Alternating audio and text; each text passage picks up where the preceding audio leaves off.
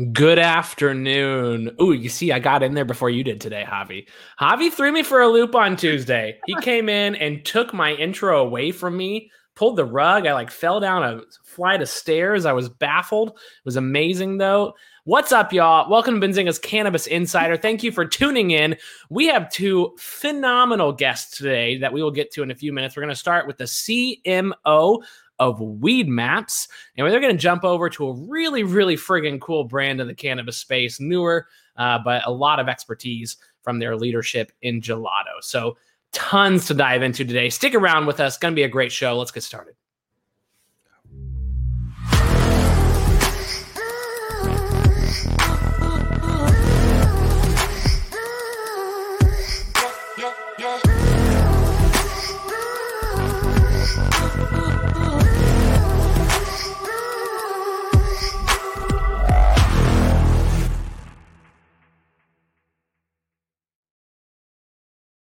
Javi, Javi, Javi, Javi, what's up, man? How are you, my Argentinian action figure best friend, brother? What up? Doing great, doing great. What about you, Mr. Elliot Lane? You know, I'm good, dude. I'm good. It's been a busy, busy May. And it's weird because, like, most of the time, like, we finished our event in Miami in April. You had 420, then you have Q1 earnings, right? It doesn't stop.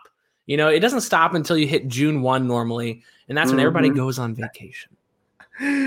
calling May Day every day of May.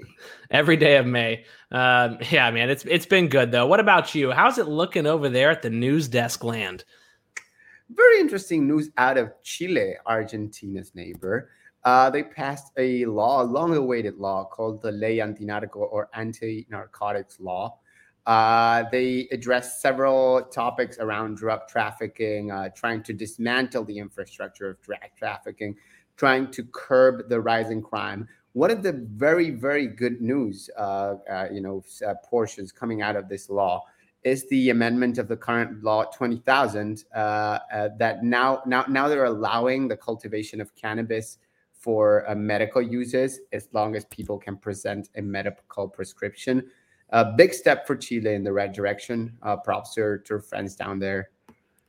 Um, been a very heavy international news day. I feel like all the public companies are taking a break. They put their Q1 earnings out. They either got lauded or took their beatings. And, I feel we like have, we have news from Italy, from the international yeah. waters. Which one do you want first? Uh Italy. I'm feeling I'm feeling Italian right now. Give me a little Italy news. Okay. Uh, you know, the news from Italia is that that Tilray brands T L R Y on the Nasdaq uh, is bringing its products uh, to Italy. They received authorizations from Italy's Ministry of Health to distribute the uh, three new medical compounds uh, in partnership with Pharma Idea, uh, a Patron Group company. Uh, the idea is to market and educate over 12,000 pharmacies across Italy on the benefits of medical cannabis and medical cannabis patient care. That's a lot of pharmacies. 12,000 yep. plus. That's you know one thing I'm not overly educated on, Javi, and maybe you can give mm-hmm. me a mm-hmm. little context. What is why is Italy not as highly thought of in the European cannabis market as Germany? Well, for starters, uh, the market is more limited. There's fewer people, and it seems fewer interests. Plus, they are not really discussing adult use, right? You do have a proliferation of hemp and CBD stores in uh, in Italy, but but really, I think it's you know the the sheer market potential of Germany. Keep in mind that Germany is the largest um, the largest uh, economy in all of Europe, right? It's the main supporter of the European Union, right? It's it's it's it's the U.S. of Europe, right? In the sense that it dictates many of the trends that then become public policy across the continent. Um, also to note is that when companies say they they get the potential to 12,000 pharmacies, right? We see that a lot. Oh, we close this deal with this pharma company and we get access to 10,000 pharmacies. Uh, in reality, it's not like products instantly reach all these pharmacies, right? Or, or that there is uh, intent from buyers, right? It's it's the potential, right? When when these deals are reported, they say, you know, you know, they report the best case scenario, and it's like, okay, this group has access to 12,000 pharmacies. This mm-hmm. means that theoretically, Tilray could be in 12,000 pharmacies. I don't think it will be in 12,000 pharmacies at once. I might be. Good note. Very good surprised. Yeah, uh, thank you for that. What's up, Chris Malloy? Thanks for tuning in. Truong, what is up from Thailand? Thank you for tuning in. Always nice to see Cannabis Insider listeners from around the world. Javier, let's just do a couple more here, man. Uh, I will say, you know, something to note, I think, from earlier in the week that we didn't really talk about was Cresco and Columbia Care. I don't know if you saw Green Market Reports note this morning uh, on the deal, really just, you know, kind of translating what Charlie Bachtell said, but they're very focused on, you know, helping improve the debt leverage situation between what would be the combined entity. So, it, you know, it seems to be that there's still a lot of doubt that this merger is is going to happen.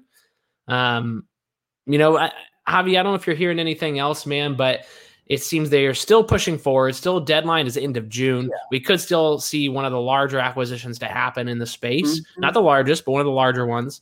Um, you know, but there's there's still some concern over uh, this making sense. Yeah, there there's definitely some pushback from regulators, and then like internally, right? The company uh, is still looking to divest certain assets to to make sure that they have the money to acquire um, uh, Columbia Care it's it's important to notice as well that Cresco said it does have other options should this specific deal fall through. Um, hmm. you know, we'll, we'll see. We'll see about it. We'll see. All right, one more. Let's do a quick rapid fire, man. Then we gotta get to our guests. Yep. Um, Carnival Cruise Line, which is part of Carnival Corp, is taking um, steps to reduce cannabis consumption on their cruises. Now they Boo. have sniffing dogs. Boo. Um, Agrify did not file its fourth quarter results on time. That is AGFI on the NASDAQ. Now it's at risk of being delisted from the NASDAQ. Agrify said that they delayed the report due to accounting errors in three previously issued reports. That is mm-hmm. 3 as in one, yeah. two, three. It's just it's a symptom of, of the overall markets, and I, you know, I, it sucks. Agrify. we interviewed Raymond um, the day before they went from ten dollars to thirty dollars per share. Wow! And now they're at nineteen cents per share. Damn! Isn't that crazy? Well, that's another reason why they could be delisted from Nasdaq, right? I think that the, the threshold to trade on the Nasdaq is a one dollar threshold. Remember the mm-hmm. sundial? Yeah. Deal? Sundial, Neptune. I mean, list goes on. It's unfortunate, you know, that that that is happening, but at the same time, like, it's something. Do you do you think this is a sign or an indicator that that most cannabis companies were a little bit hasty in trying to list on the Nasdaq? Like, we, we know that many went public way too early at very low value. I don't think they had a choice though. At the end of the day, I think a lot I mean, of their yeah, investors made them go public to get access to that liquidity.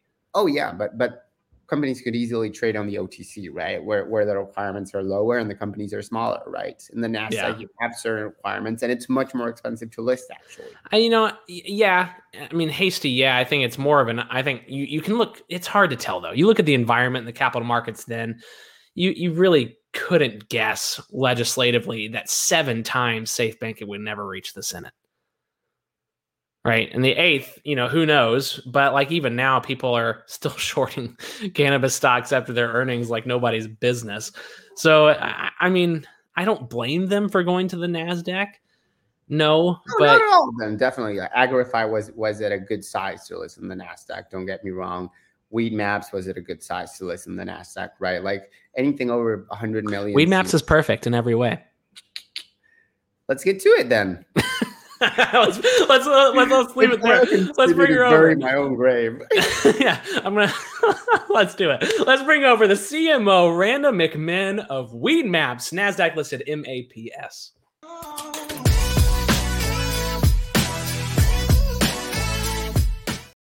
Randa, what's up? How are you? I'm doing well. I don't know how to top the fact that Weedmaps is perfect. I think that's a mic drop and we should end it there. Interview over.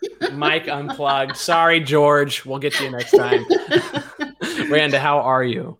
I'm doing well. Thank you so much for having me. No, it's a thrill to have you. Thank you so much. It's been a bit since we've been able to talk to anybody from Weedmaps. Obviously, you guys have had a busy year. We definitely want to dive into some of that partnership news that you had with Jack in the Box on 420. But first and foremost, just tell about tell us about your journey into cannabis. You know, I don't think we put you in front of our audience yet, so we'd love to hear about how you ended up leading marketing for one of the most prolific cannabis tech companies.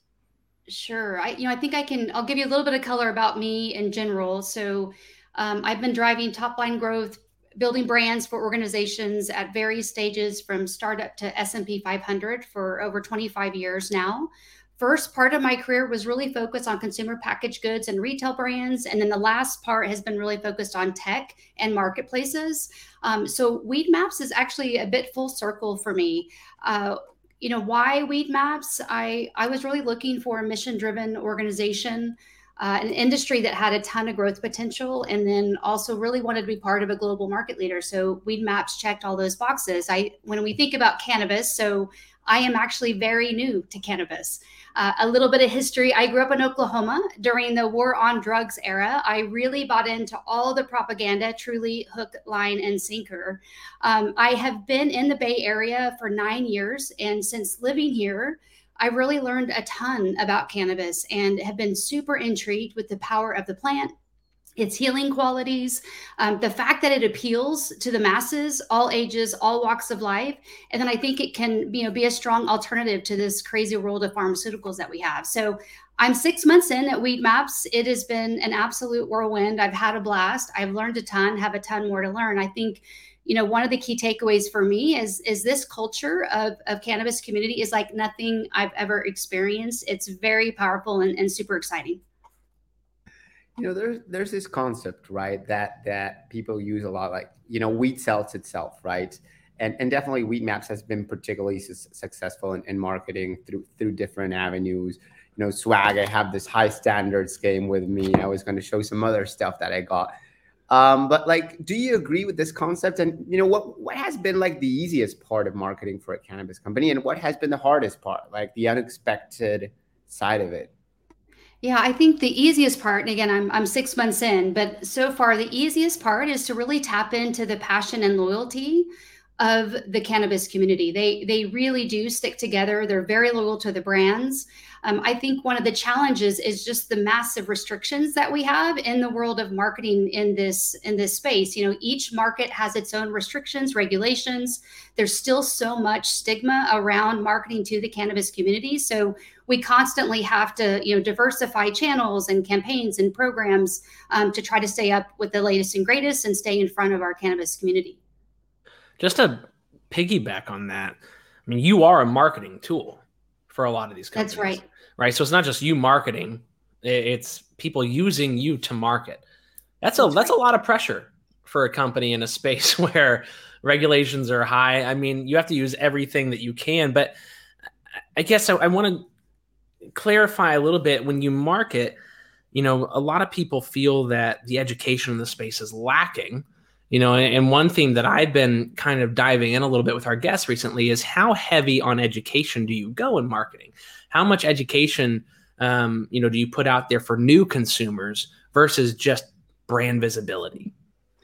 Yeah i you know i think education's um, one just for new consumers but i think also this this industry itself the craft game all of those things are also evolving. So even if you are a more tenured consumer in the cannabis space you still can warrant from from great education. For us it's a big a big one. I think that um, you know i think we haven't necessarily been super focused on the education in the past. We are leaning heavily into that from a content standpoint terp standpoint Uh, because I think it's important to make sure that we're providing enough information for a consumer to make a purchase. How do they get the best out of that purchase? And then what types of products should they purchase the next round? And I think education is a beautiful channel in that process. You know, when, when it comes to, to brands marketing themselves, right? Like they, they know they can go to Weedmaps, some other websites, they can go to Benzinga, but but you know, at the same time, you gotta market yourselves. Like you gotta market Weedmaps, right? How are you doing that right and and i have a kind of controversial follow-up to that but i i, I want to like understand how you're getting the word out right uh, about Weedmaps and what you do and the new features and, and and you know different things you know for for the audience to really know this is the place to go to? Yeah, I think you know Weedmaps is a double-sided marketplace. Um, so what that means is that we have to build consumer demand, and we also have a have you know have to have enough supply on the client side. So we definitely have to market to both both sides of that equation. On on the consumer side, um, you know we use every channel that we can that we have access to obviously twitter's a, a, new channel that came up to to the table when it comes to marketing Weedmaps, to be honest, we are really moving away from trying to build our own brand. Our purpose as a marketplace is to market the products and our clients' brands. And so that is our new commitment is to make sure that we're amplifying, elevating their brands on the marketplace, making sure also that we're driving the right type of consumers to the marketplace, high intent users. In the past, we've really been focused on, you know, really quantity is get as many eyeballs as possible but we are really focused on making sure it's high quality over quantity so that way those users can convert for our clients on the client side. I love that. I know avi has a follow-up but that yeah. that, that's exactly what uh, you know your your clients are doing is you know trying to create a quality product that sticks out above competition in a market that is just down right now. That's right. Um, so i love that. Just to point out my my approval not that you need it. Avi go for it um, you know, you, you, mentioned, you know, you, you were previously focused on driving as many eyeballs, and you're, you're focused more on the quality of, of, of, these eyeballs, right? You know, how has or hasn't this worked? You know, I, I, saw two initiatives that that caught my eye. One was trying to place the find weed button on mainstream websites, right? You would go to, I don't know, like the New York Post or whatever, and you would find a find weed button that would send you to Weedmaps, which I thought was awesome. Uh, I, I wonder how the conversion worked there. And then the other one was a controversial one. I don't pass judgment. I, I don't I don't think that, that this is inherently bad or good. But like you did rely a lot of on, on pornography websites as well for a while to promote Weedmaps. How did that one work out? Yeah. So um, first, I'll just address the pornography. We did not; um, those did not convert down funnel, and so again, that was a bit before my time. We have moved and changed our approach entirely. You know, I think if we look at some of the channels that we've been doing historically, did those users convert down funnel? To be transparent, they didn't. Um, and so that's why we are trying new channels like you talked about the find weed button, really getting creative on making sure that we are, you know, approaching consumers when they're at the time of purchase. I think that's the beautiful thing about the Weedmaps platform compared to other social platforms like Twitter. We are close to the purchase transaction. That way we now we have to make sure that we're, you know, doing our part and driving those high intent users in. The find the weed button has been a great performer for us from a down funnel conversion standpoint. The challenge is scale and so, how many of those, you know, local publications? This industry, as you guys know, super hyper local. Um, mm-hmm. So we're doing a ton of discovery in markets to find those those different, you know, publications that we can attach that find find the weed button on. But so far, that channel specific has been a great converter for us. Is that is there any affiliate? I mean, just for Weedmaps business model, um, as an investor, do you guys look at this as an affiliate model? Um, you know, or is this something where the highest fee wins? To be listed first? Yeah, so I think there's you know, I think we're open um, to exploring some new, you know, different kind of pricing models. But you know, right now, I think it's we are kind of a, an auction type platform. We have obviously a different, you know, variety of different ad solutions as well, which you know warrant different pricing um, options as well. But I think we're open. We're really looking at how to best serve our clients um, and and what those solutions look like. That's cool. I didn't realize that. Um, that that's that's really unique. So, um, kind of another topic for me is there are a lot of catalysts that we look for in this space to make us uh, feel good in what can be a, a, tough market. One of those is 420. Um, so obviously, Weedmaps is um, pretty heavily busy during that time. Can you talk a little bit about what you did and the significance of working with uh, what is a very large domestic brand? Sure. So I think, you know, this was my first 420 and I had tempered expectations, you know, specifically based on all the challenges that we're facing in today's market conditions. Uh, one thing that we wanted to do was actually lean in. We know consumers are very price sensitive right now. Um, we also know that one of Weed Weedmap's superpowers is to deliver a diverse set of high value deals for high quality weed. So we created a 20 days of deal campaign. Um, our hope was that we could actually jumpstart and extend the momentum of the 420 holiday by doing a, a campaign that started 10 days before 420 and 10 days after. Uh, you know, part of our mission at Weedmaps is to celebrate the weed culture, championing the brands, the retailers, the people behind that culture. So we really leaned in heavily on our commitment to our ground game, making sure that we were doing event activations at our client store locations. We did 32 event activations over those 20 days uh, across 12 Insane. different states it so like for us we had an incredible 420 you know we experienced our, our highest single day of orders in Weedmaps history. Uh, we saw a 44% year over year increase in deal claims on the platform. And one of our largest clients said they saw the highest foot tra- traffic they've ever seen on a friday which was the day their deal ran on our platform. So huge success. It translates to our client success and that's what our core objective was you know, to close it up, Elliot mentioned your your your partnership with with Jack in the Box. Yeah. You're also working with Boardroom. This is uh, uh, Rich Kleiman and Kevin Durant's media outlet. Can you give us a download of the different uh, partnerships you have with with big mainstream media brands and what value they bring to the company and to its shareholders ultimately? Yeah, I think so. The Jack in the Box, really fun partnership for us. Uh, you know, I think the opportunity, they love 420. They really want to kind of own the moment. So it was a beautiful fit. Uh, they actually advertised on our platform. They were the first non-endemic brand to actually advertise on the on the Weedmaps marketplace. You know, I think for us to be able to see a large consumer brand like that, understand the value of the the cannabis community, really shows that there's this evolution and push away from this negative stigma. And so we really believe that more brands like Jack in the Box will step up. Again, this user base, super loyal. There's, you know, they're a type of customer you want in your corner. And mm-hmm. I think with regards to Kevin Durant, so that's a different type that that really is is a partnership, sponsorship kind of play. Um, now that Kevin's in Phoenix, it's one of our core markets. So we're going to do some more activations there. It's a content component uh, that will be building out, you know, different type of, of did you know web series. So that is a little bit more of, a, of an education and partnership and and I think content syndication play versus what we have with Jack in the Box. Can I ask just one? Eh, you know, I, I don't actually need like a you know, personal thoughts here, even Weedmaps thoughts, but I do. I am looking for maybe potential thoughts on the corporate reaction um, at a large, you know, non industry specific uh, perspective, thinking about how Target, uh, you know, there's a lot of talk about pride, and then I look to brands uh, in the space, and they're very um, pride friendly, right? Yeah. Does does cannabis feel that pressure from these outside political topics?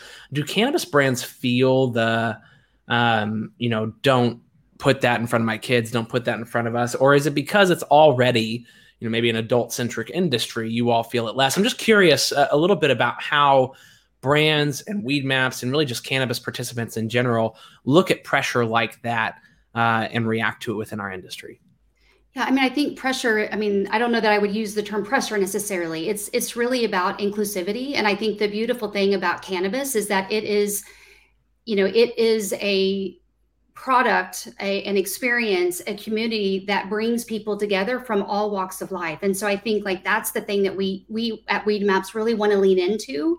Um, but I think when it comes to, to children and those types of things, yes, we absolutely have to be responsible and good stewards to make sure that our marketing, where we're marketing to, meets those proper thresholds.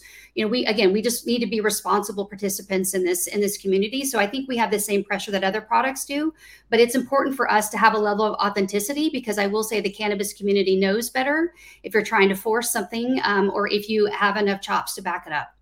Mm. Well said, Randa. Thank you. I, I, appreciate the clarity there. So, Randa McMinn, CMO of Weedmaps, first of many interviews. We appreciate the introduction and your time uh, in joining us, and we look forward to diving in again very soon. Awesome. Thanks, you guys. Talk to you soon. Thanks, Randa. Bye bye. Thank you. Awesome. That was great, man. That was really enjoyable. Super interesting. Love it. yeah, it. and you had to ask a question about porn.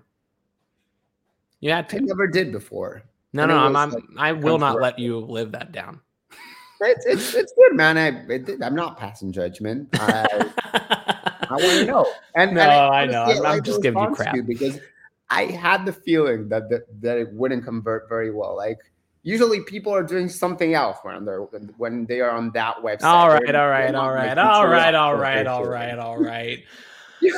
Going back to the topic, it was not me. I was over it. oh man, Javi, I love you, man. That was awesome. Thanks again to Randa and Weedmaps. Appreciate them joining us. We are not done though yet. We're gonna bring on a super friggin' cool brand, and I'm really excited. This is, I believe, the second time we get to talk to this fellow. We're gonna be over George Sadler, CEO of Gelato.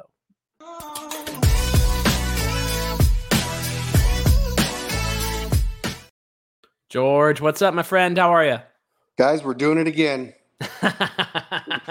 hey man. So to give people a, a little one. context like that you was, were here sorry go ahead man. Go ahead. No that was a good one. I i, I like to see the uh the progression of Weedmaps. Yeah it's cool. Uh, and you know we get to talk to their executives to their pr team and ir team and they they truly have a really cool direction right now. Um, yeah, you know, it's yeah. exciting to see for the industry just because of how important they and the Leaflies and those types of tech firms are to this industry. Uh, and you can probably speak are, to that as well as anybody else. They are the pioneer, that's for sure. Amen to that, man. So last time you were with us, dude, you were with us as the CEO and founder of Platinum Vape, a company that you subsequently sold to Red, White, and Bloom.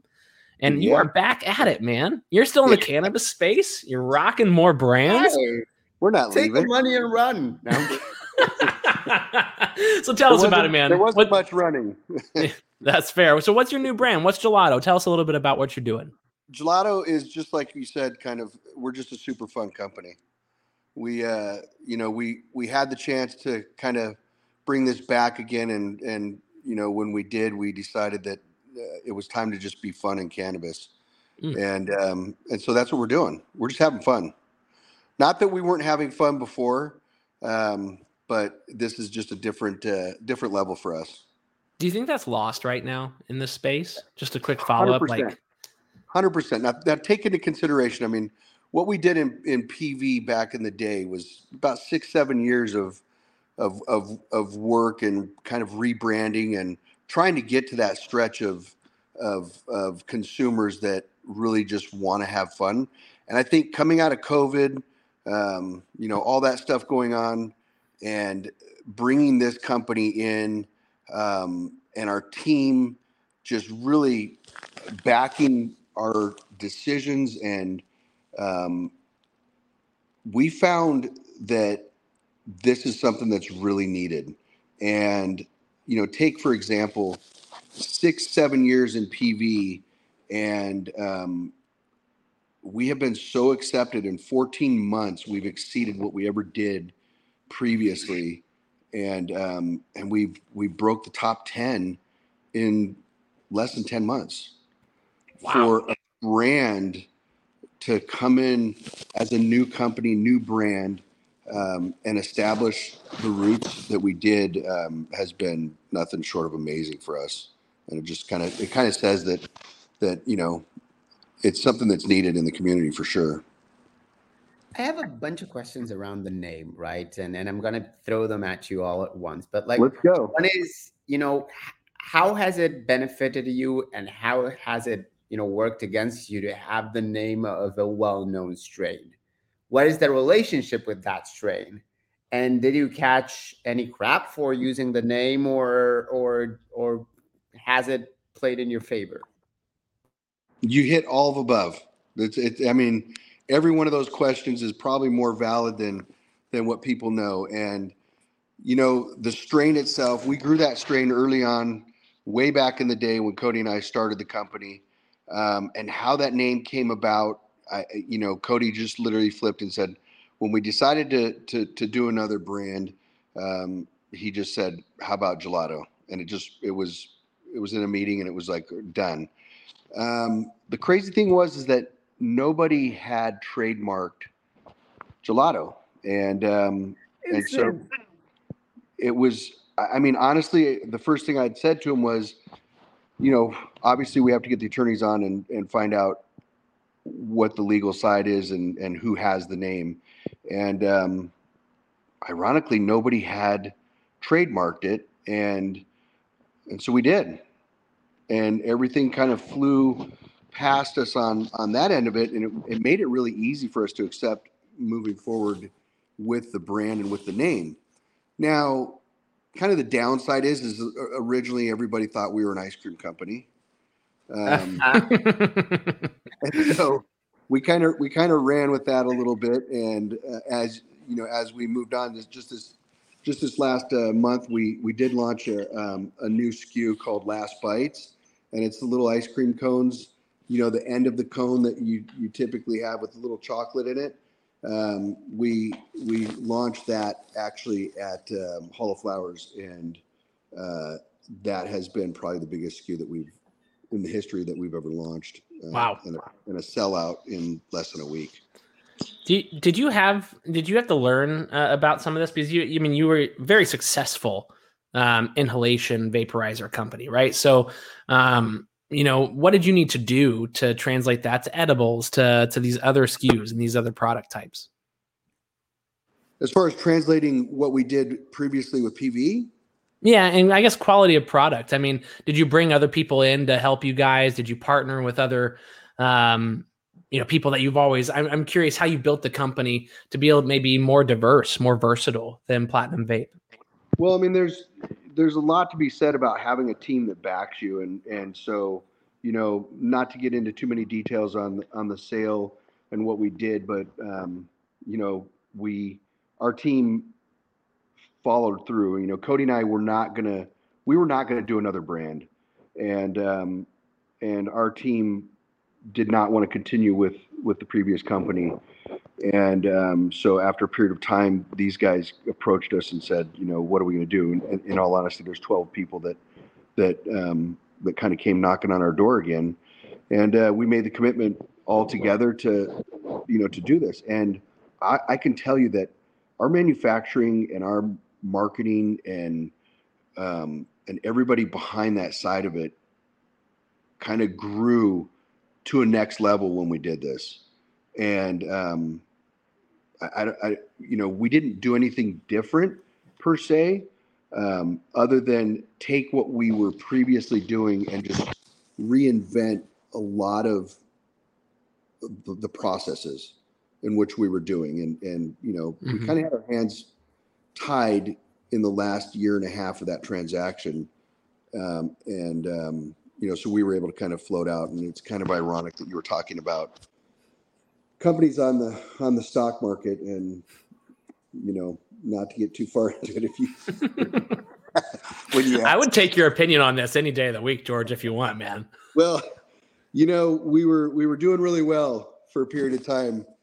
Um, and then things fell apart and you know we are really confused on how how a company can be zero down to zero on a stock market um, and and still be listed. Um, and that's kind of what's happened with uh, with with red white and bloom. And they've hit they've hit zero and up to five cents and you know back down and being at three dollars and something. So you know, I, I, I was very interested to, to see how that happens because I don't have a whole lot of knowledge when it comes to the market per se, especially on the cannabis side. Um, I've just never really pushed too far into that, and people are asking us to, to go public, and I just don't think it's a it's a choice that we're gonna we're gonna take part in right now. But yeah, I, I think understandably so. No offense to their business models in helping companies go yeah. public, but um, the cannabis industry is a difficult um, industry to sell that into right now. Yeah. Um, kind of changing lanes a little bit. You're in Michigan and California in an absolute crap ton of stores. Excuse my not very vo- uh, good vocabulary there, but I'm impressed. like, it, yeah, you did this pretty quickly, and you got into a pretty wide range of locations. Um, so, so how are you doing that successfully? A lot of people find um, that to be an obstacle. I think a lot of brands find that to be something that they struggle with the most is is just getting in front of the consumer. I'd like to say that there's like some sort of a secret to it, in all honesty, and and I don't think it's you know, it, it, it's it's so basic to us, especially now. There's I don't know if there's been like an epiphany that took place after our transaction and as we moved forward, but you know, it's it's um, what we figured out was going for the retailer and what their needs are.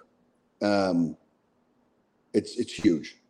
Being a part of each and every um, retail that we're so lucky to be a part of and be in and be a part on the shelf and never taking that for granted. And that was something that we kind of went back and rooted into our company was, you know, we're, we're, we're always there for the consumer and we always, you know, try to produce something that is, um, is a benefit to the consumer and bring it in at a cost that, that allows us to be, um, a little easier for consumers to, to partake in, but providing them with a, a very good product.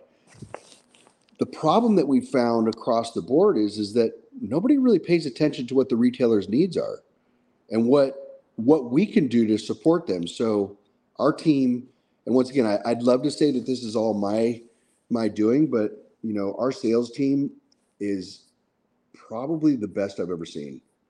Um, and, and I'm not saying it because it's our company. I'm saying it because we really take a look at what's going on outside.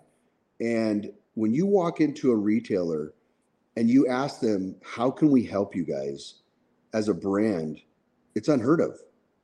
But then when you follow up and you do the things that that you can work together as a team, it truly, I mean, what we've always strived to do is is is to find partnerships. And it really truly is working. Guys, I can't tell you that there's any secret to this. I'd love to say, you know, that we are, you know, holding the Kentucky Fried Chicken recipe in a vault, but I mean, we're not. It's just finding out what people really need to be supported, especially right now. If you guys, I mean, you guys are so knowledgeable in the industry and what's happening.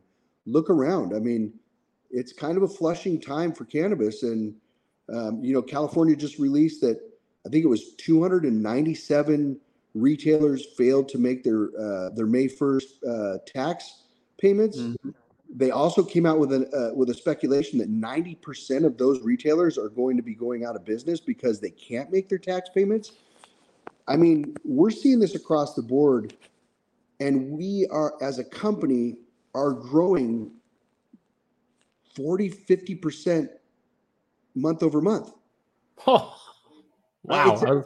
honestly, I'm not saying I'm, I'm, I'm being truthful. It's it's unheard of, and we we're just accepting it. I don't know what else to say. you know, but I mean, we truly are generating partnerships with these retailers. A lot of retailers are struggling. They really truly are struggling. And mm-hmm. it's not because of our economy. I, I don't believe. I mean, I'm just throwing stuff out there. I think it's because we have now the municipalities have now kind of allowed more and more retailers to populate in different regions and zones. And so you they're they're learning how to coexist with more retailers. That's my belief once mm-hmm. again. I mean i you know i think there's a there that takes a big part in in what's happening. Consumer levels are exceeding what they ever have. Um, and so i think just partnering and, and helping each other across the, the you know the board and how we can move forward through this time is is uh, is going to be really huge for everybody. There's a little bit of a preface for this last question of mine. Um, first off, you know, you, you mentioned uh, that you created a brand that that first and foremost needed to be fun, right? Of course, it needed to be good as well, but it needed to be fun. And I agree, I love the packaging, I love the branding, I love the identity. The second part of my preface is I am usually the devil's lettuce advocate, but I'm going to play the devil's advocate in this, and I'm gonna I'm gonna trade my mark devil's lettuce advocate before you before you do.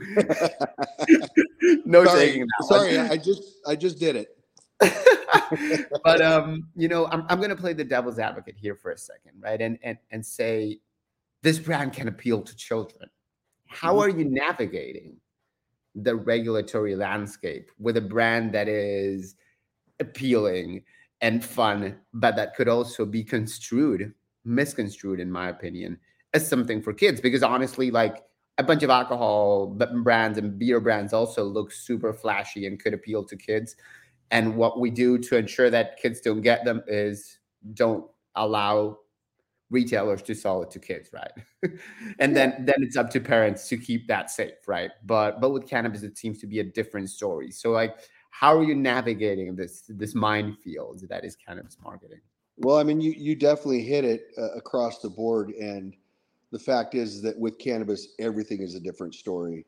It's um, you know, on our end of it, you we are towing that line. You know, there there's no doubt that anytime you create something um, that's a visual brand of fun, it's going to appeal, um, you know, to to to children and young adults for sure. And you know, it always comes back to me as like you talk about with with with alcohol and and and other um, controlled uh, by age things, and and um, it comes down to being a parent. It really truly does. I've been doing this, you know, a couple years, and I've been parenting since I was 20, 22, and I have 19 month old twins right now. Um, you know, um, you got to let's take this back to being parents.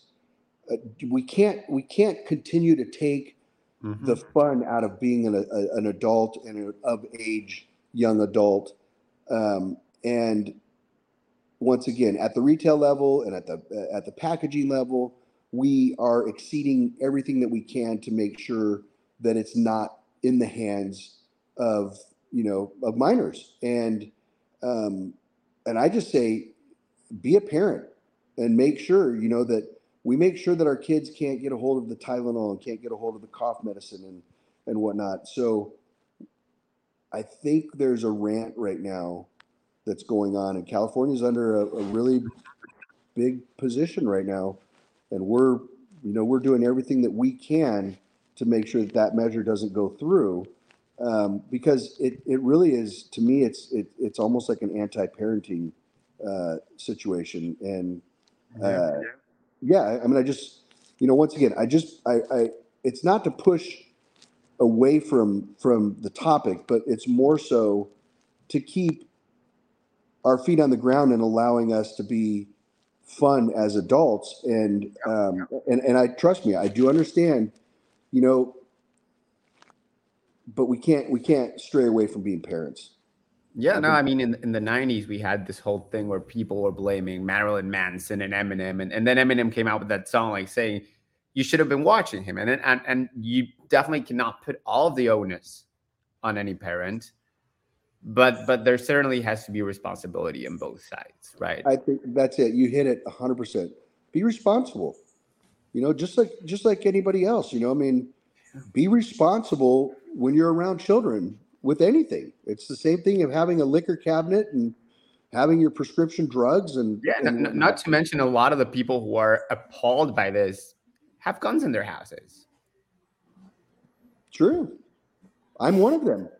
I, am not appalled by it, but you know, I, I do own guns, and I do have cannabis, but I keep everything under lock. It's very simple. It, it truly is, and and we don't even lock up our Tylenol. And if if one of your young kids gets a hold of Tylenol and and, and eats it, you know, there's a lot of bad things that can happen. The benefit, you know, on the cannabis side, as always, and I've done a lot of speaking on this, is, you know, yes, you know, they will get really high, but they will live. And the, you know, I, I I just I just I can't emphasize enough at this time that we're always straining through. And once you said it in the very beginning, it's always different with cannabis. Nobody's worried about having, you know, nobody's on the alcohol companies about having open bottles available to their children and what happens. I mean, we all know I was part of that too. I mean, as kids, the first drinks, you know, that we had were from our parents' liquor cabinet. But it's really tough on, on the cannabis space. And, um, you know, we don't want to go back to black packaging, black and gold, and you know, mm-hmm. I mean, look across the the, the shelves, uh, you know, in in the retail market. It's we're we're back to branching into having fun again, and cannabis needs to be fun.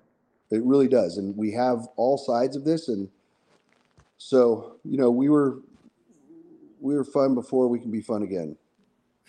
Amen. Uh, awesome, George. We are to the end of our time, my friend, but really appreciate you joining us there's a lot more to dive into. Unfortunately, I was going to ask you about SEO and uh, how that's working for you guys, given a very searchable name. But let's dive into that again down the road. I'd love to yeah. you know hear how you continue to grow 50% month over month. And if you have a job, I'm sure both of us would consider it. Um, but we but, do. we All- do. no, it- no, uh, he's I- like, no, I'm not doing that. Not on record. not on record. But George, really appreciate your time, my friend. Thank you very much for joining guys. us. Good talking again. You too. Talk to you soon, man. Thanks. Avi, I'm just offering you up right and left. All good in the hood.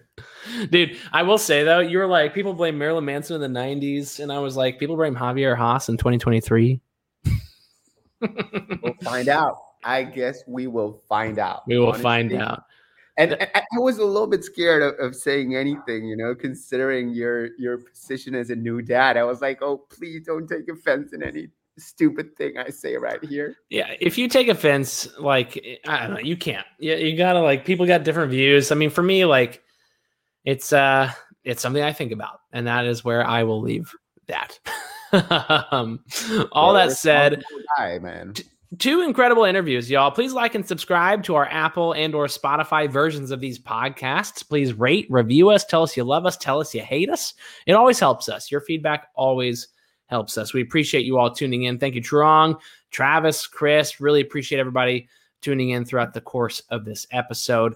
And thank you of course to randa and george for joining us. Javi we got some more episodes next week but an, an announcement not next week but the week after this show will be moving from 4 Eastern time to 1 Eastern time. We are moving up in the day um, because I don't want to do this at the end of the day anymore. you all don't want to listen at the end of the day. Uh, we'll do some awesome interviews at 1 Eastern time starting the first full week of June. So, all that said, Javier Hasse, last words to you, my Argentinian brother, the head of the best cannabis news desk in the land bccannabis.com. Come on, join us in Chicago, September 27 and 28, the best cannabis conference in the world. In the world. For today.